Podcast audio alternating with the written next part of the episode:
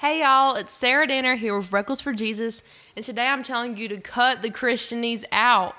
Don Miller once said, People don't buy the best products, nor do they vote for the best leaders. They vote for who they can understand the fastest. If you think about it, that's pretty true. What would be awesome is if in our faith we started giving more people the best and truthful answers in the simplest form. Not some King James Version answer that nobody understands, something that speaks to them on their personal level, and that's where empathy comes in. Empathy is the ability to understand what another person is feeling or going through.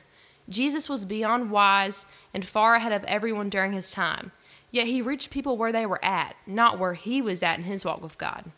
In my youth group, we refer to biblical terms like washed in the blood and thorn in the flesh as Christianese. Because, well, if you're not a Christian, you more than likely don't understand what the heck that means and might even get a little freaked out.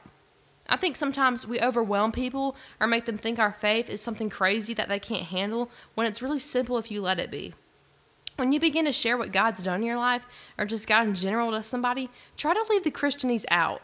You're guaranteed to hit home when you relate to things familiar to that person.